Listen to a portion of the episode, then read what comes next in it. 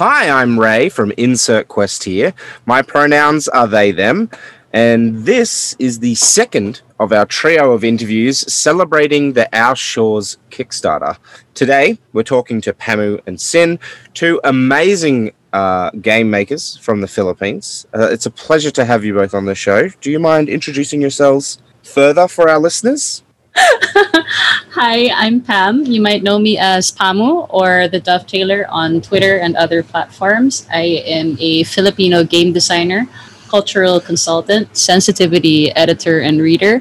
I also do community lead stuff, and I do standard editing for anybody who wants to hire me. And I've been on a lot of projects beyond putting my own stuff out there. Most exciting being that it was recently announced that I will be on a World of Darkness project under Paradox. Hi, I'm Sin. I am known as Diwata ng Manila across um, different platforms and social media. I am a game designer, illustrator, illustrator and layout artist, and uh, yeah, I guess that's that's mostly it. I my latest project was probably Gun and Slinger. You can see why I wanted to. Uh, it was hard to find a phrase more encapsulating than amazing game makers, because you're involved in so many different aspects of production across so many projects.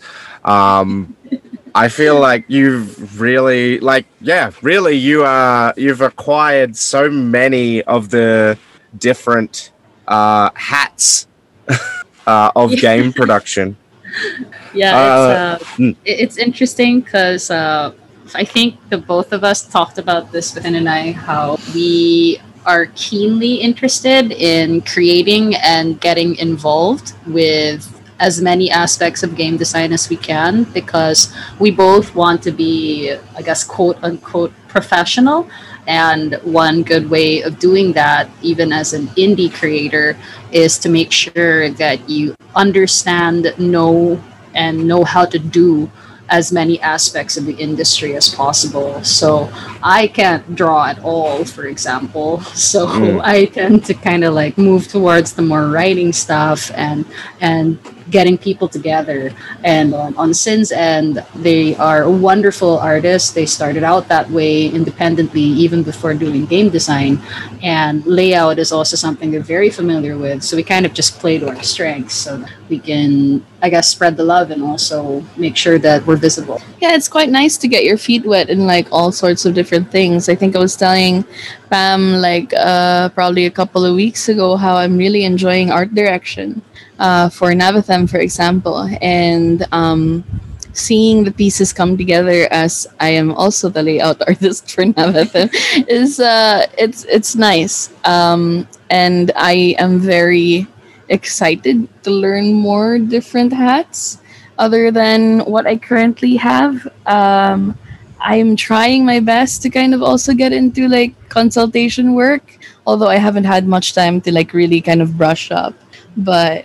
Yeah, uh, those are those are things that I guess are very exciting for the both of us.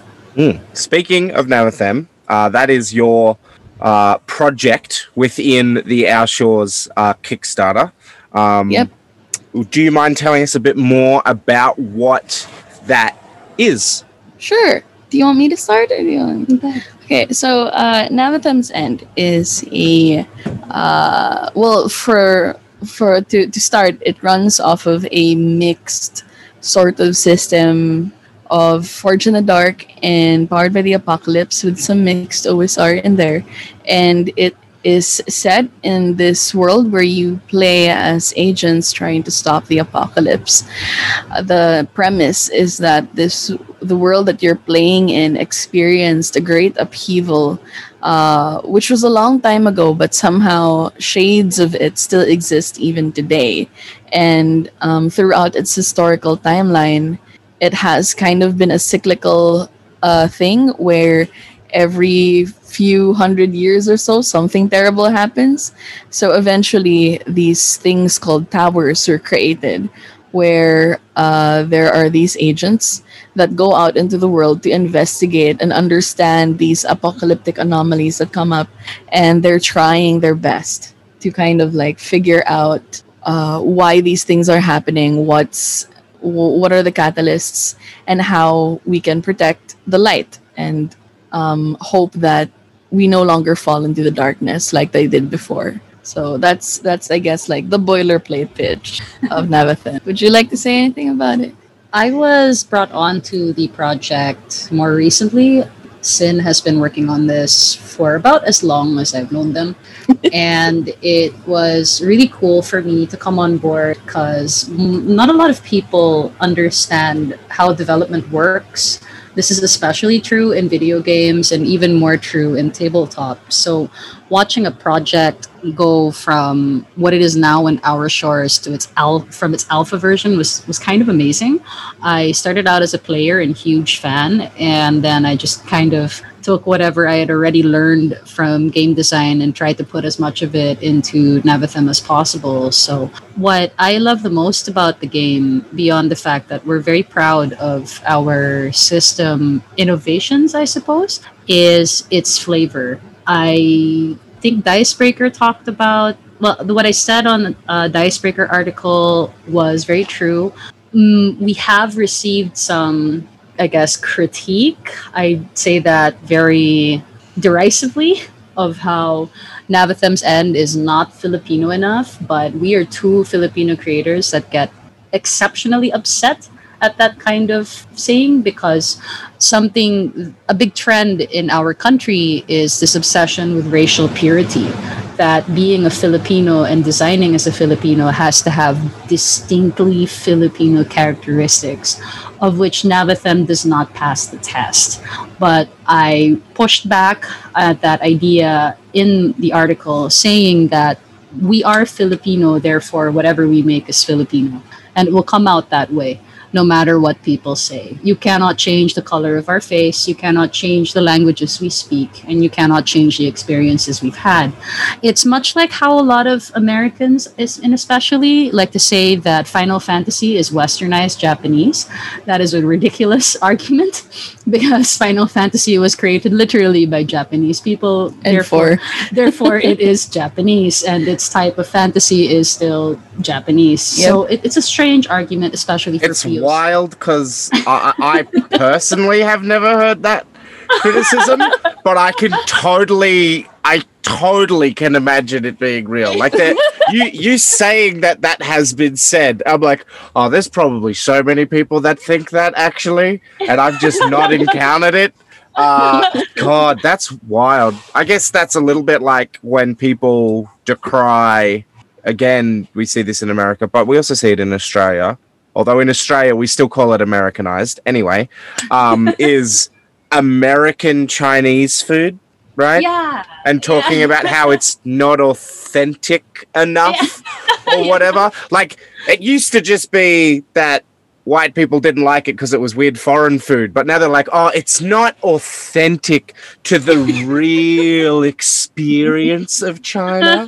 And so, and it's like, what are you talking about? we we find it particularly, I'm only going to speak for myself and my partner and perhaps some friends of mine who are also local creators in our country. We really hate being boxed in because the Philippines alone is barely remembered by foreigners, but we have seven thousand one hundred something islands and we have at least five to ten different languages, not dialects. So in the main island alone where our city is, there are several ethnic groups that all speak different variants of the same language with its own unique with its own unique characteristics, and even f- the label Filipino mythology is somehow expected to encapsulate five or six different interpretations, all with different gods and creatures. So it's uh, I find it appalling that uh, our country, uh, us countrymen, are expected to meet some kind of impossible standard of purity. We don't even know what that means, uh, especially since we were colonized over four times. So what, what do you even mean when you say Filipino? Yeah, uh, we're all mutts. Yeah. So it, it's just so... I get why people seem hungry for an authentic experience, but that does nobody favors, especially in game design. Um, I have some other friends beyond our own angst of Navathem being too, I guess, Western or white, that they don't want to talk about their own heritage because they're afraid of being criticized by their own countrymen. And for me, I think that that's terrible. I think that anything that silences a creator and prevents them from wanting to create literally anything they want, whether it is so-called Western or so-called authentic, it you've silenced the voice is what that kind of what that kind of feedback says. You've silenced them, you've made them scared, which means we will never see what they're going to create. Uh, I've been through a lot in the spaces, and I've only been two years into this game, and a lot of people tell me I'm brave uh, for continuing to put up with all of the the. terrible things that get lobbed in my direction, but I know that the community can, the communities rather, can do a lot of good. I've experienced it myself, and I also know that I've lost count of the number of people who no longer want to create because they face the same kind of adversity as me or Sin. And for that, that that's one of the reasons why I keep pushing. I want to show people that they can do the thing, that they deserve to do the thing, and that they deserve to do it as they want to do it. And that was a primary inspirational force as well for Our Shores. People are sending us money so that we get to decide how we do the thing rather than uh, someone else telling us what we should do or what we shouldn't do. Yeah, I think Sam mentioned it uh, last week when we spoke, uh, talked about how often we only see Southeast Asian creators in the role-playing sphere as stretch goals or Uh, or extras for other yeah. games, and so it's yeah. uh, it's other, and I guess what you're talking about there, and the way that those two points link is how it's someone else bringing you on and being like, "Oh, this is the thing we'd like you to do to represent, you know, who you are and your work and all this stuff," rather than you getting to be more deterministic, I guess, and yeah, having more control. Just- Yeah, there, there are a lot of like missed access points. Like, I will always send a lot of love to the people who have considered me and continue to consider me for stretch goals. And I personally put them on the same level as the people who who just hand me money and say, "Here, Pam, go ahead. I trust you," right? For me, it's the same because either way, I'm visible and the work will always will will always speak for itself. However, how it comes off to other people is different. For most of the majority, for most of the market rather, when they see us just as stretch goals, they will forget all about our contribution and they will only really remember the one person who put things together. Versus, let's say, having a game where it literally says Navathem's End by Sin Posadas and Pam Ponzalan, the effect is different. So I'm grateful to both. I think that we need all kinds of work. We just need a lot of opportunities, and every stretch goal, every opportunity counts. I have had people hire me for the strangest reasons. They saw me on a stretch goal of some of some game from last year or the year before, and they figured, "Hey, Pam seems like an interesting writer. Let's bring her on," right? So, uh, in terms of visibility, it's great, but I do know that we are facing a lot of systematic barriers as creators, the biggest being that we have, as you put it, no control. And the more that we can work towards getting that kind of control for other people, the better. The, there is no, I don't think a lot of interviewees on my end really talk about this. Uh, I think I'm the only one who yells about it often. There are no distributors and no publishers uh, down here in the Philippines for tabletop. So you have to have the capital on your own, which is generally impossible because printing out a book here costs about hmm, two hundred to five hundred U S dollars. Uh, and that's only for a very short print run of maybe five, six books. That's nothing for for anyone. Uh, and it, the lack of distribution has created a lot of strange monopolies, and a lot of toxicity has come out as a result. So uh, just, I'm not going to name names because that's going to be terrible, but recently there was an article that was local here, and it only outlined one tabletop game and then another tabletop game, and they did not even name the people behind it. So you just have these amal- I know, you just have this amalgamous it's so, title. It's so strange to me to not like talk about who created a game. Like, yeah, that's wild. Like it, it's a huge part of the. There are there are not that many Australian role playing game creators, um, and so there ends up being a somewhat.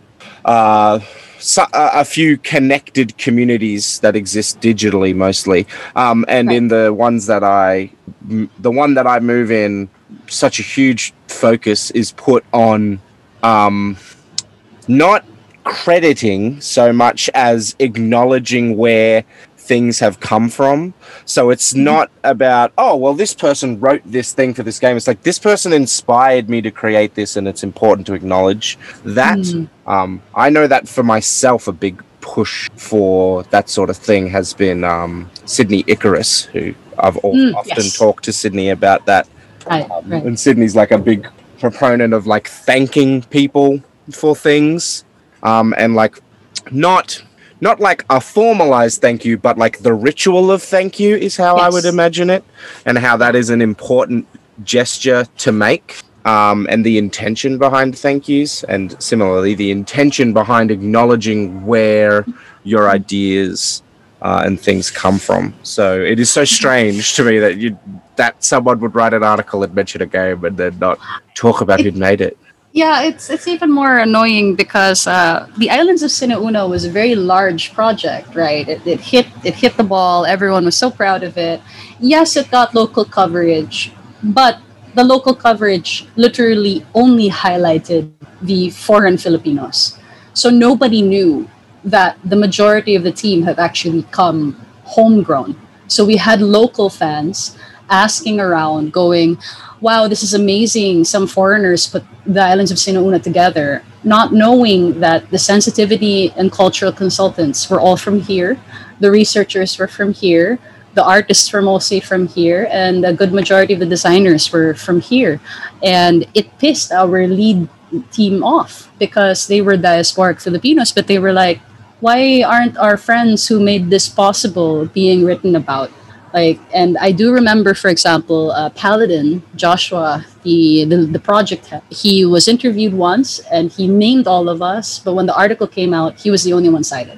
So you can't you can't see it, listeners. But Tanner's laughing because I'm like doing a full body eye roll because uh, that's so not okay.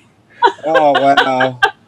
Yeah, that's that's wild. I mean, obviously, when you're writing an article, writing an article is very different to sort of thing that I do. Um, and so you're often like editing people's words to make them make. Normally, when I've seen it, people are doing it to make someone sound better or sound more yeah. elegant.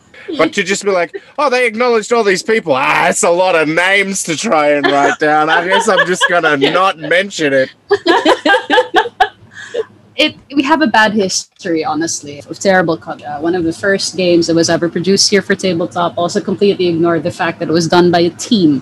So it only named one person. Yeah, wow. And when there was pushback about that, of which I'm proud to say that I was part of that pushback, uh, the article re- the article writer was just like, oh, but that's too much hassle. Only one person matters. I don't know those people, so why should I credit them? And like, that's... that is the... that is the microcosm. I'm not about that. Yeah. it's it's it's interesting going. Specifically, hmm. specifically, she said, if they want me to know them, they should try harder. Yes. Fuck that right off. um, I'm I'm I'm going quiet because this was about me. Yes. Oh, fair yeah.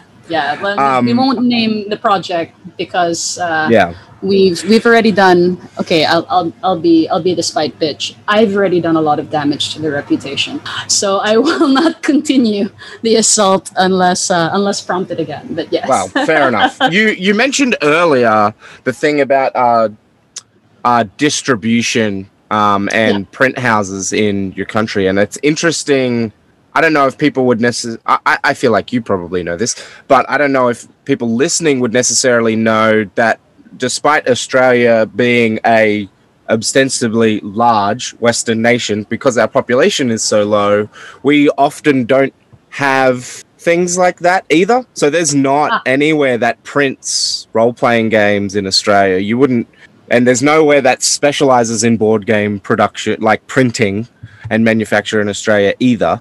Um, so like, there's not even an equivalent to like Indie Press Revolution in America. The closest that you can like do, that. honestly, is you can approach a literal publishing house or even just a printing shop, which is what we what I've experienced. Mm. Um, what happens is you go to the place, you bring your file, and then you tell them how many copies you want printed, and then best of luck after that. I guess you copy your you, you, you bring all of your copies to some to some art market, which is what we did also, and hope that people understand that it's not a novel.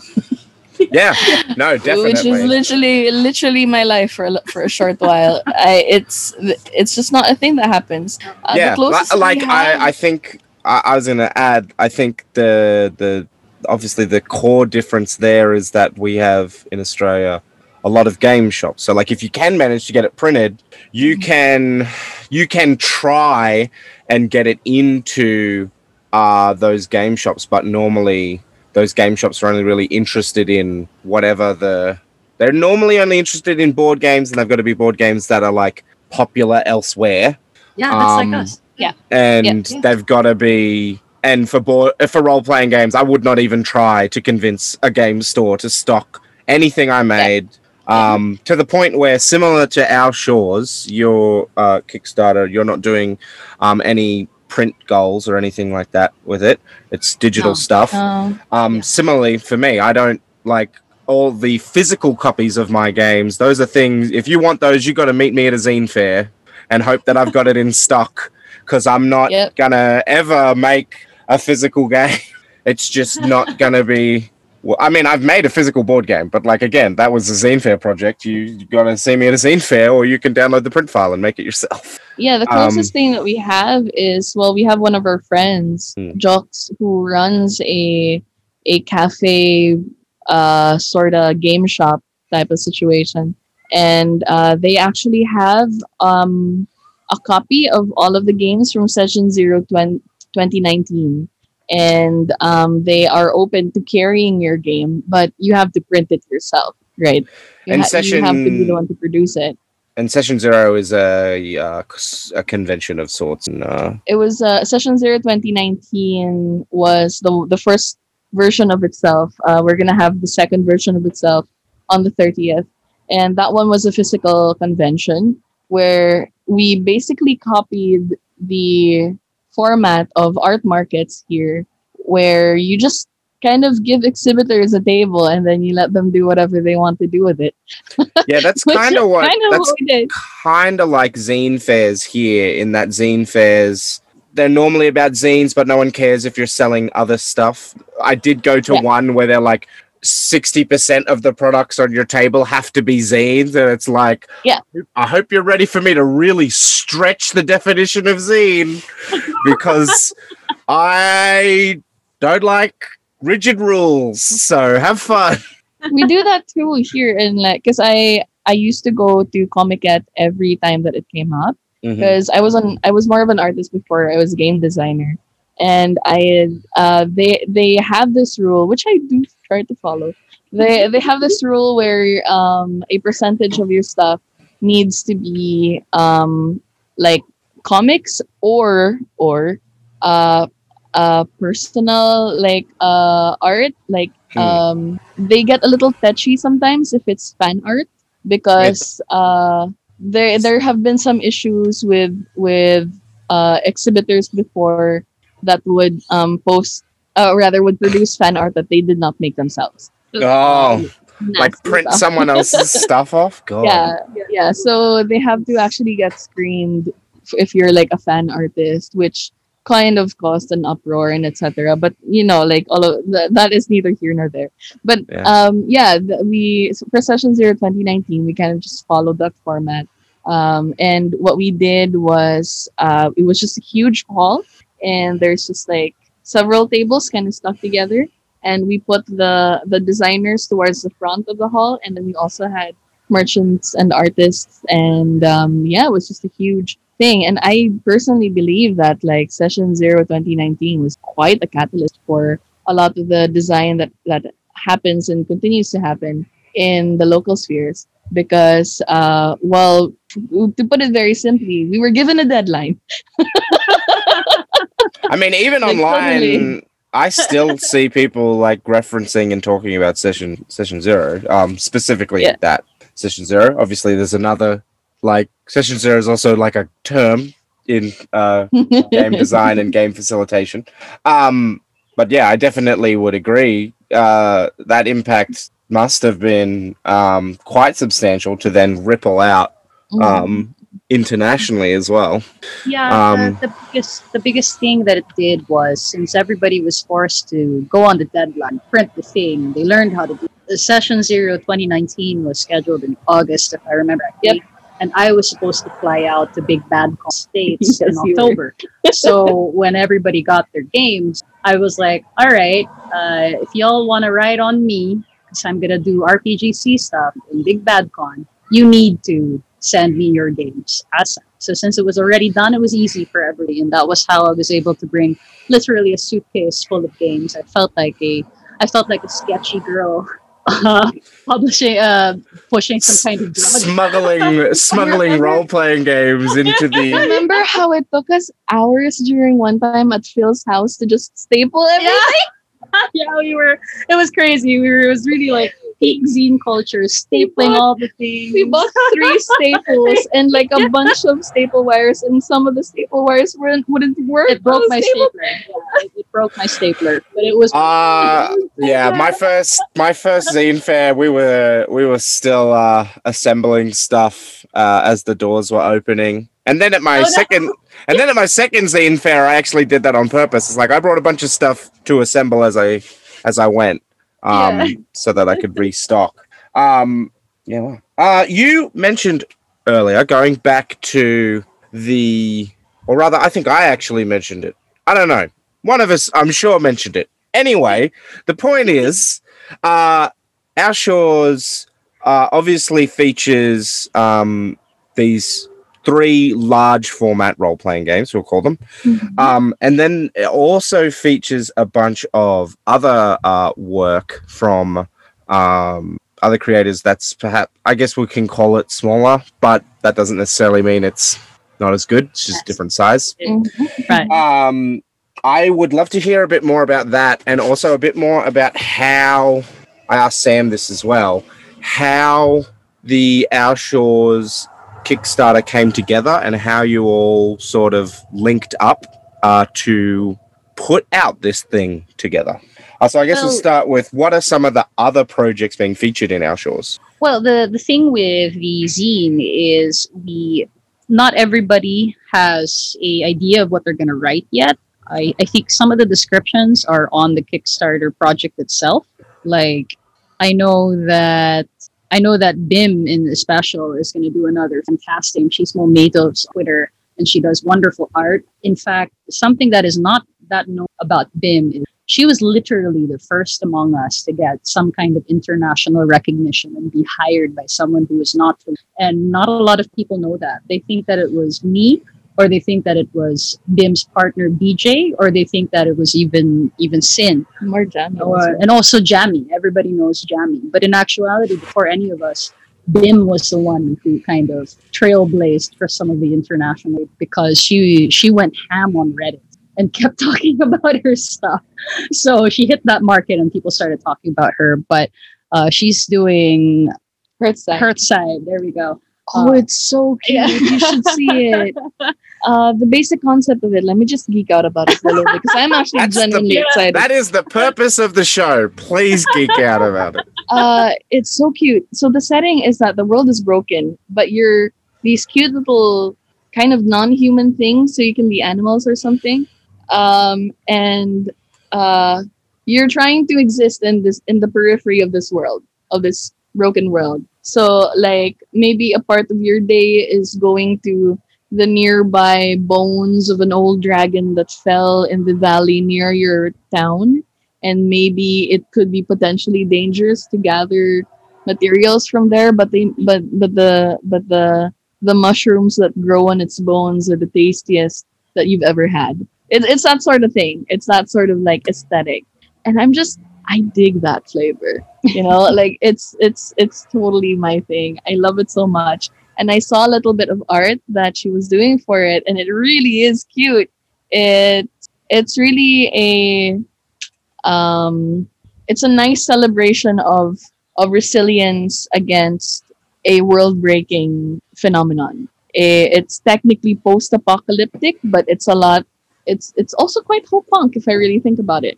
Um, yeah. Uh, yeah, I love it. I really do. I'm so excited. It's so I cool. I am very uh, very tired of post-apocalyptic despair. Um, I'm like, all right, cool. We're all sad. What are we gonna do about it? It's very community building, Hurt side. It, yeah. The the whole point of it is that it's not blissful. Um, it's not. It's not like it's not that you're blissfully unaware. You mm. are very much aware of the broken world that you're living in. Um, but like, what do you do to make it a home? Is yeah. is I think the whole point of it. Which exactly.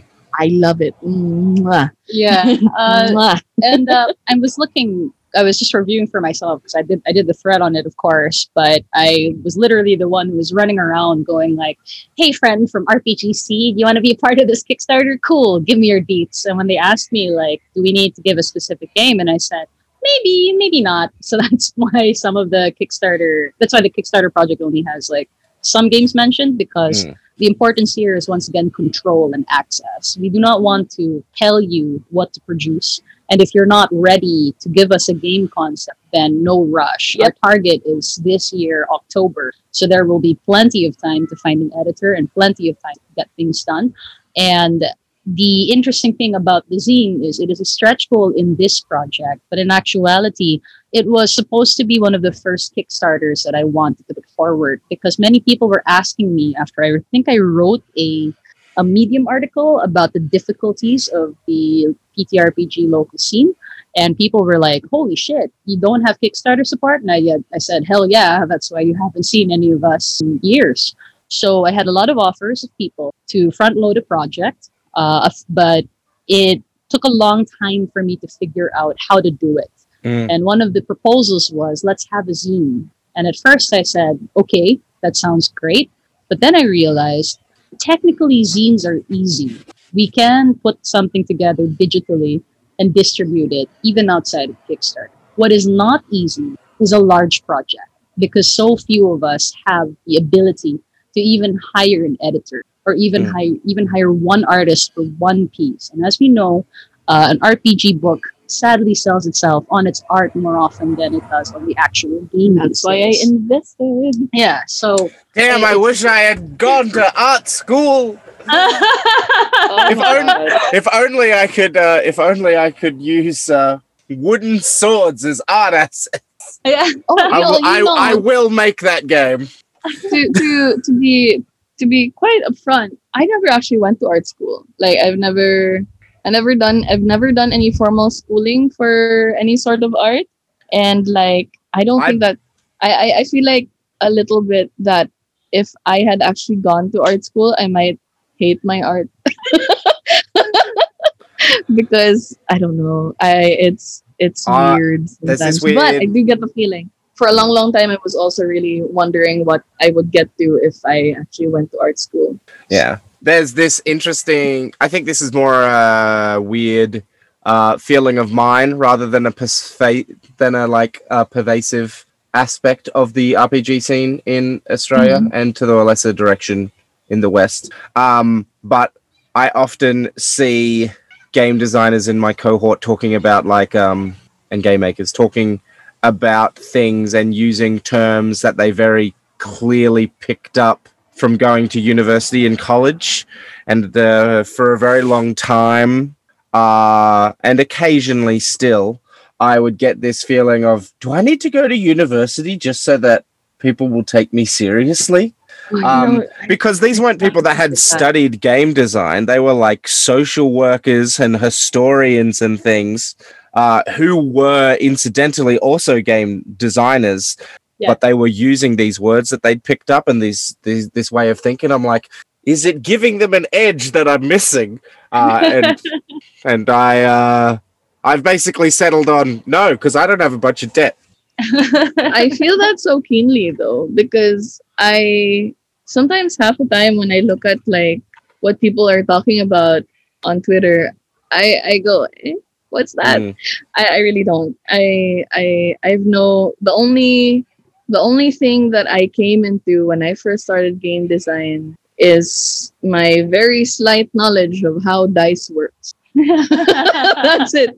That, I, really, I, ba- I, it. I barely managed to pass high school. That's, uh, all, that's all I knew, honestly. I just knew that like maybe if you roll a d twenty ten times, you will get this result this number of times. So that's all I knew.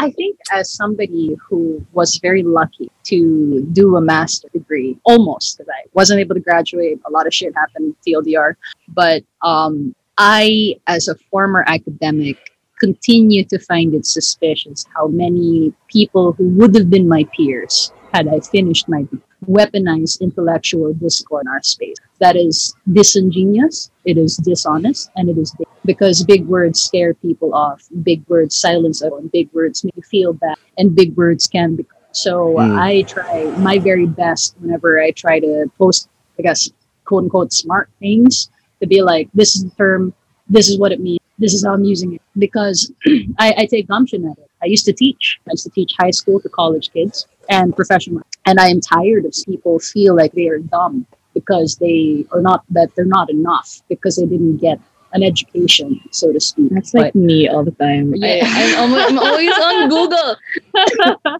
So I, I just I just don't like it. It's not yeah. fair. You don't need any. I don't know if I've mm, I don't know if I've talked about it on the podcast before, but I've definitely done a thread before talking about how um, often people that have academic have an academic lexicon. So a yeah. collection of academic sounding words, yeah. um, will use them in a way that um, they're trying to describe ideas universally. So just a huge fucking truck driving past me. I saw the shadow, yeah. um, sorry. Uh, they try to use a- uh, academic uh, words because there's this idea that academic words have um, are standardized. Like yes, they're these uh, standardized terms that everyone yep. can pick up, except that's yep. not true. That's only if you yep. have been yep. through that, for lack of a better phrase, academic indoctrination. And yes. so there's this, I don't know if it's necessarily how they're thinking or not, but it's definitely, there is this image that becomes projected of, I have described this thing in terms everyone can understand. And it's like, no, you have not. You have described that thing in terms a sociologist would understand, or a film studies major would understand, or uh, someone with a B A in English would understand. And the I- hard part about it is, like, even if you do have Google, say, like, yeah, if, even if you do have Google, they lead you to, like, articles that you need to download off of, like, some academic website, right? And yeah. I'm just like... I just want to understand what you're tweeting about. Can I just? And I don't, I don't like mm. how centering it is. It's very mm. centering. As we talk on this podcast, we are three people who do not exist. E P R P, right? Uh, and I, I went on Twitter a lot to say, basically, like, you academic, I find you all suspicious because. Oh, yeah, I remember that. Right, this does not make me smarter. Like, I've heard people tell me, "You're so smart because you know these terms," and I'm like, "No, I'm not. I just survived the academic bullshit. That's it. That's literally the only thing it gave me. It taught me survival skills in a particular kind of rubric. Did it make me smarter? No, I'm still a bitch. Uh, I still do. I still do exactly what I want. I just do it. I just occasionally know how to make it sound prettier. But did it teach me to be a better person? In fact, if I had stayed in the academe, I'm pretty sure, and I'll say this very bluntly, I'm pretty sure it would have made me a terrible person because it would have convinced me of my bullshit, rather than see outside of it and see other perspectives. I would have mm. given me the tools to justify terrible things, which is what a lot of academics admittedly do. There's a thing that I haven't really thought about in a very long time, but it's this thought process that I used to give to people who were considering whether they needed to go to university or something in order to further their career. I, I was there was this period in my life where a lot of my friends were like, oh, should I get a second degree or should I go mm. to this and do yeah. this? And I was like, there was this thought that to a certain degree, you're you're less uh, trying to gain knowledge and you're more choosing how you want to be indoctrinated. Yes. And so like uh, there is a lot of, and, and that's not to say that all academic learning is bad. It's just that if you study, uh, if you go to university to be a, and study economics and learn the language of economists, words transform the way you think um, and they yeah. shape your thoughts. And so yeah. uh, if you have a lot of your brain filled up with the words of economists, you're going to think the way economists do. Yes. Yep. Uh, and so to a certain degree, when you're going to university and things, you're you're choosing how to be indoctrinated and understanding that that's the choice. That is an aspect of the choices that you're going to be making, is choosing how you're going to change the way you think about the world. Um, I think that that is an important thing uh, to consider. Yeah. It's a, it's an, it's a lack. Well, because people don't think about it, that lack of intentionality again becomes dangerous because it will carry over into, since we're specifically talking about game design, into your design. If you do not yeah. know that the theories that you were talking about are racist, your game will become racist. Yes, that's just how it is because yeah. you are not self-aware enough, right? You cover it. I have friends that think of themselves as extremely, you know, progressive and yeah.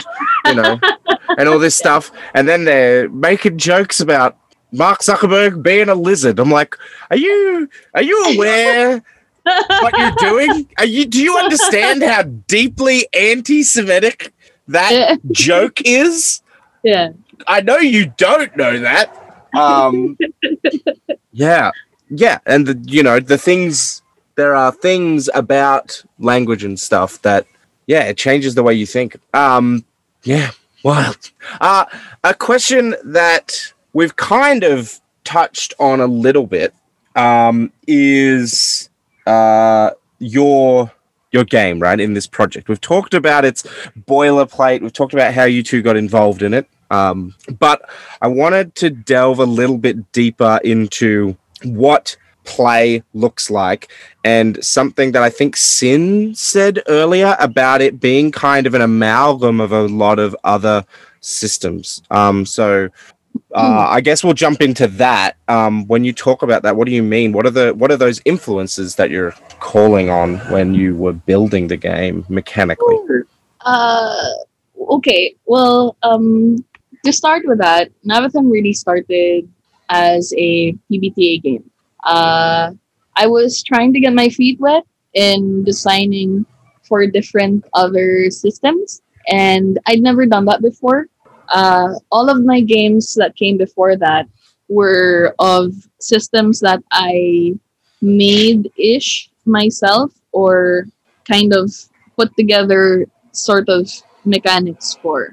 Um, so they weren't really, they weren't really P B T A, they weren't really this or that, they weren't really anything other than here are some ways to roll dice and here are some ways to do to make your characters do stuff in the world.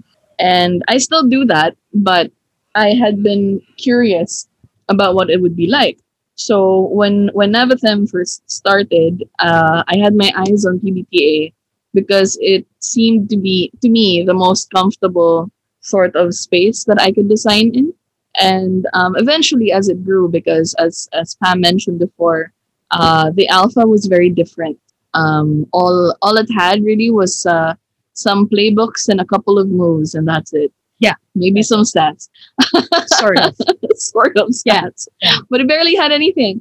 And um, I, through through all of the months and the years of, of trying to design it, I felt a bit like there was something lacking.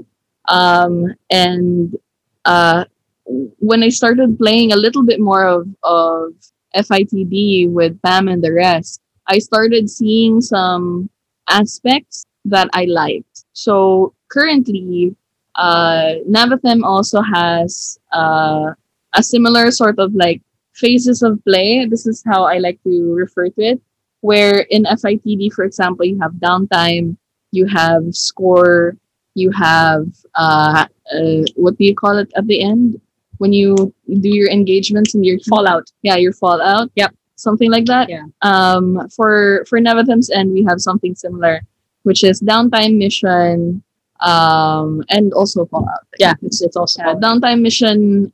Inve- uh, sorry, downtime investigation prep mission, and then fallout.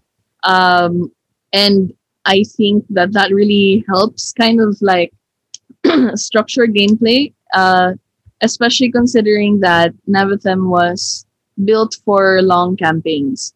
Uh, that was another thing that I found in P B T A. Uh, I hadn't actually found a game that like really is structured for months and months and months of play. And I wanted to kind of turn Navathem into that, because that's what I've always been used to, and that's what I like to play. So uh, from the kind of normal P B T A games where you last maybe five sessions, we extended it to what it currently is. And we've been playing Navathem for how long now?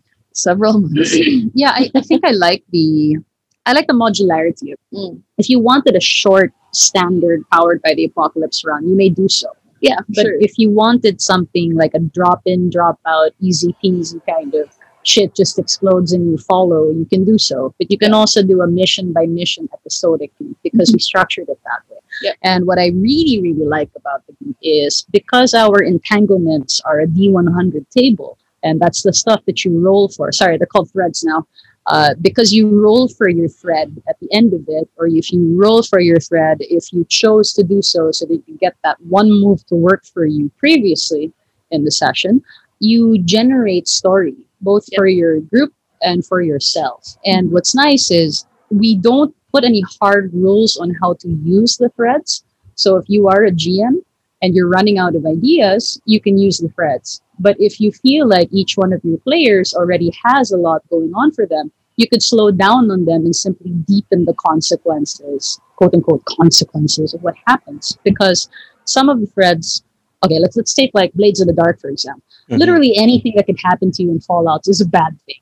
That's yeah. how it is by design, because you're a bunch of scoundrels in a terrible city and life sucks. But for us, we have threads that go from anywhere between Uh, a loved one of yours is in trouble to somebody in the tower has a crush on you. In that sense, that is still dramatic tension, because it, it it makes things very interesting. And also, we really believe in safety and consent tools. So at the very beginning of Navathem, you can already tell your players, this is the kind of not really apocalypse I want. This is how I want the game to end. This is how, these are the aspects of the premise that we've been given that we want to explore. Uh, uh, the second thing that I love about it is we work very hard on our backgrounds. Uh, Navathem has three countries, uh, or rather three continents, and then a lot of different nations and demographics in between. But we put no hard colors and no hard references to ethnicities in the real world. We made it extremely gameable. So you have three continents, uh, the sun, the the five, and the frost. And each one of them has some basic gameable experiences. Like, it is said that the people of the sun are very tenacious, that they they just keep on fighting even when it's impossible, and that they were the ones uh, thousand, over a thousand years ago that fought off the big bads the easiest. And then for the frost, on the other hand, you have a nation that actually silenced its own rebellion. So the rest of Navathem did not know that they were actually killing their own people been behind their they borders. They closed their borders. So, and those are just some things that we mentioned, right? And our backgrounds are, are so, okay, you came from this place. Like one one nice background that I'm I'm quite, is a background called the Passerines. Oh, I love them. Because in the times of chaos, everything was shit, but people still needed their supplies and they still wanted information. So the few uh, groups that were still resisting hid this information with traveling merchants, ah, and because yeah. a lot of the a lot of the traveling merchants were not really connected to anything, they were able to hide better. So the literal spy networks of the resistance followed the wrong, along with these passerines. So that is your legacy. you might not even know it, that maybe your father was a super spy for another apocalyptic thing that happened fifty years ago. Who fucking knows, right? And each background has questions, and because they're related to a quirk. Like another background I really like is a background called Red Moon, which is specific to the continent of the sun. Because the sun is very like very tenacious and very warrior-like, their capital is also extremely imperial, or can be, because one person, one royal family controlled a lot of things for a long time. But because they did that, they grew complacent and corrupt. So they had one district made of all of the quote-unquote people from the outside who literally built the city on their blood, sweat, and tears, but were summarily ignored the moment the city was created. So a gangster stepped up and said, fuck all of you. I will rebel and I will carve out a little district for myself. And I don't care what color of skin you are. I don't care where you come from. You are Red Moon. So that was, that's one background. It also has its own quirks. So that's my background. Really... I'm taking that background and I play every time. That's the only background I care about.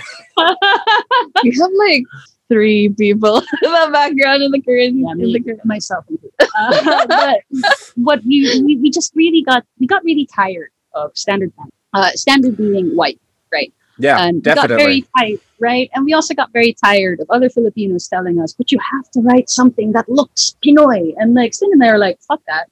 We're gonna write about what we want to write about, and this is it. Our experiences are bona fide Filipino. Uh, I, I'm going to be the mean bitch and say that if you're white and privileged, don't give me a game about revolution. I live in fear of my own government every day. I have since I was in high school. And I put all of those feelings into Navathem. And that is a unique experience of oppression and marginalization. Mm. And even my experience, though, has blind spots. Because it has blind spots, more people need to. Yep. So the more tools that I can give them to create these experiences, if they want to, because consent is important, then I hope that they can do it through Navathem's. What I also like about um, those backgrounds, for example, is that it gives you this sort of like perspective into a an aspect of the world that um, you can or can choose not to use. Uh, like the Dragoons are pretty cool. Uh, we came up with a, a little last minute, yeah, but I'm our, actually our white haze of writing background. Yeah, yeah. But I'm actually quite in love with it. Uh, the concept of that, because um, in in Navathem lore, I'm gonna go. I'm, I'm gonna drop some lore, but like basically, uh, the dragons are kind of children of the primordials, yep. and um, they they they they took on the human form before humans were even a thing. So. Uh, The primordials created humans, technically in the image of dragons, if that makes any sense, right? Like, I think, I hope I'm making sense. But no, that makes uh, sense. But basically... It's all right. I was uh, raised Catholic. I get it.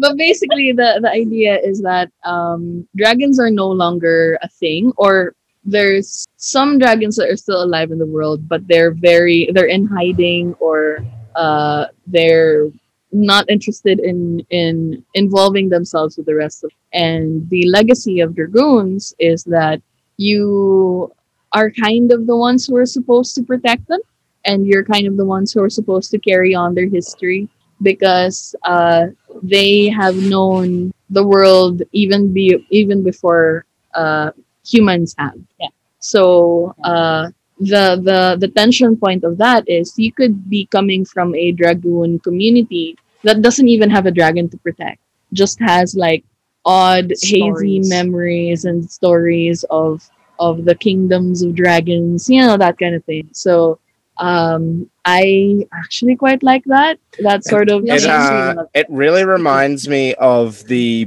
Peacekeepers from Farscape. Um, ah.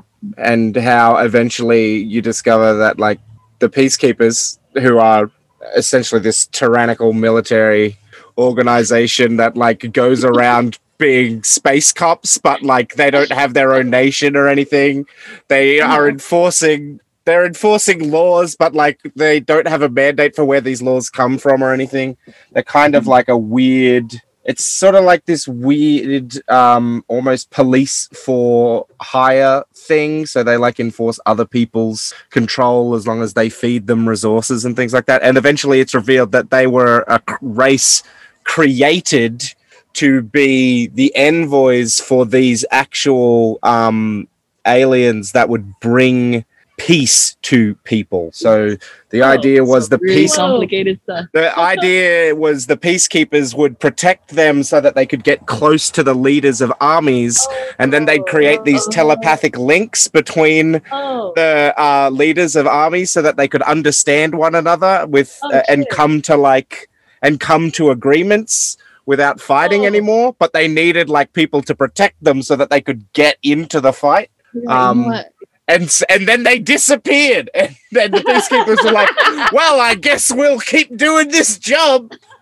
I didn't hear that. Oh, it's so interesting. Yeah. yeah it, it, yes. Yeah, just, uh, the amount of work in this project, it words cannot express our many moments, our many dark nights of the soul over it, because like we both come from a common design history of having that one joyful thing that we thought would be our big thing, and then shit happened. Yeah, uh, and everything like, else and everything happened. else happened. Like uh, I was already bitching about the project that that really hurt Sin with the whole hullabaloo of article coverage, and then on my end, I was telling people, and in, in the beginning of two thousand nineteen, I'm finally gonna get my World of Darkness baby to be published, and then my terrible ex happened, and.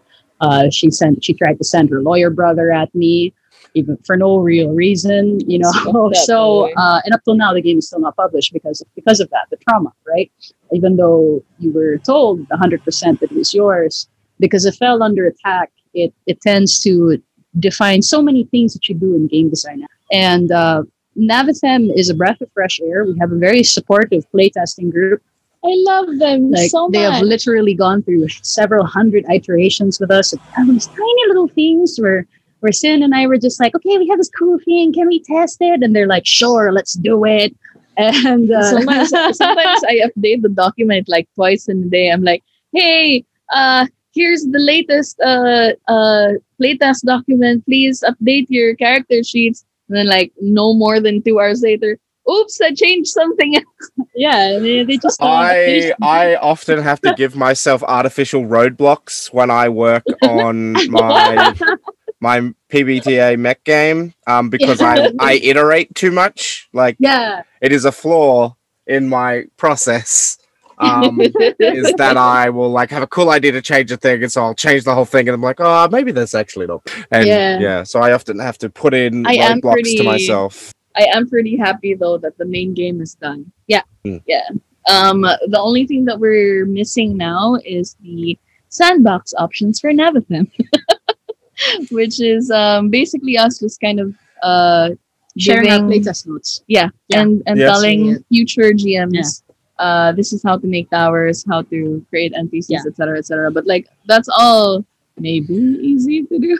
Yeah, I hope so. Yeah. It's already thousand words. I don't know how I'm going to lay this out.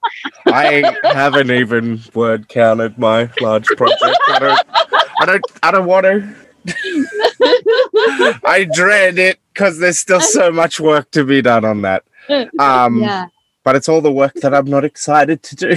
It's like telling people how to run this. Uh, Somehow that ends up being one of the hardest aspects. Mm-hmm. Uh, I remember I got roadblocked for my for my not World of Darkness game several times. Then I, I wrote, I got this huge flash of inspiration right before New Year's, and I'm so ready to do the thing, and the commissions have fucked. Yeah, uh, yeah, gotta, it's really it's really hard. Sometime though, yeah, it is very hard for me to take what I know how to do and uh, teach it to someone, especially when it's something like storytelling uh, yeah. and running a role-playing game. I can, I can, yeah, when it's something that has like a, a lot of mechanical steps and things, it's a lot easier for me to like show people. So like I've shown people how I make swords out of wood and stuff before, and I've helped people learn how to make gunpla stuff and things like that.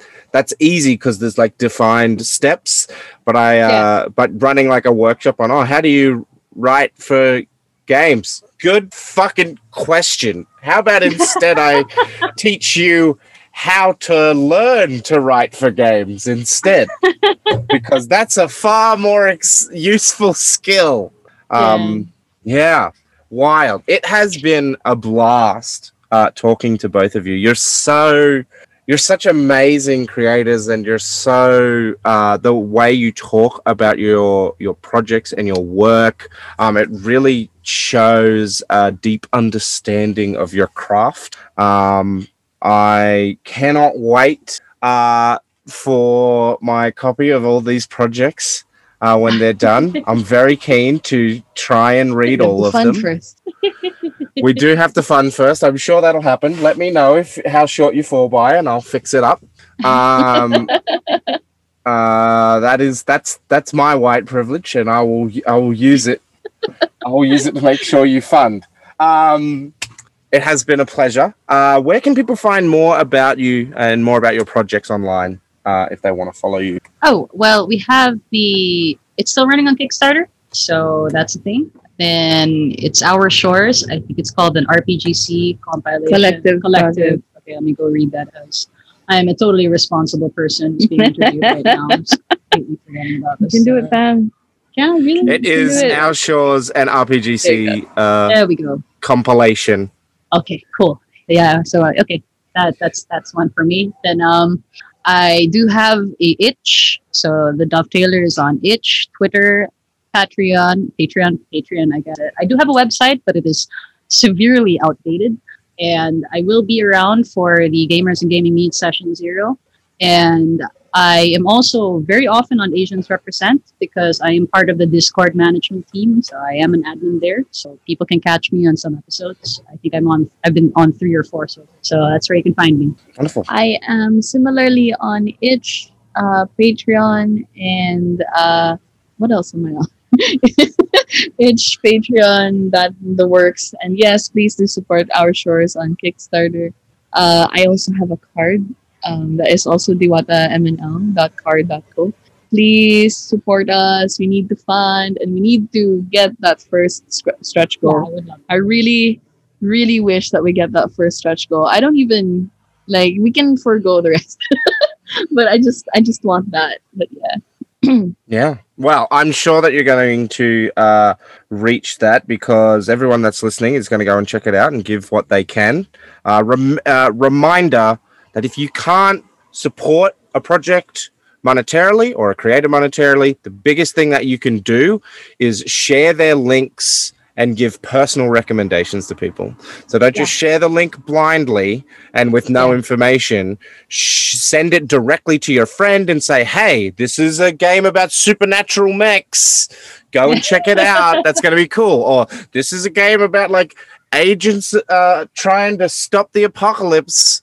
Uh, go and check it out. Or this is a game about being bad, not very good people. In the big city doing bad relationship stuff. It's exactly your jam. Go and play it. Um, give personal recommendations, share links. That's the biggest thing you can do for creators when you can't support them financially. Um, thank you so much, both of you, for coming on the show. Uh, it has been a pleasure. I have wanted to interview both of you for so long. Um, we shall Thank have to so do much. This again on your next big project after this, maybe even once this is done. Yeah, um, but for now, farewell from the past. I'm Ray.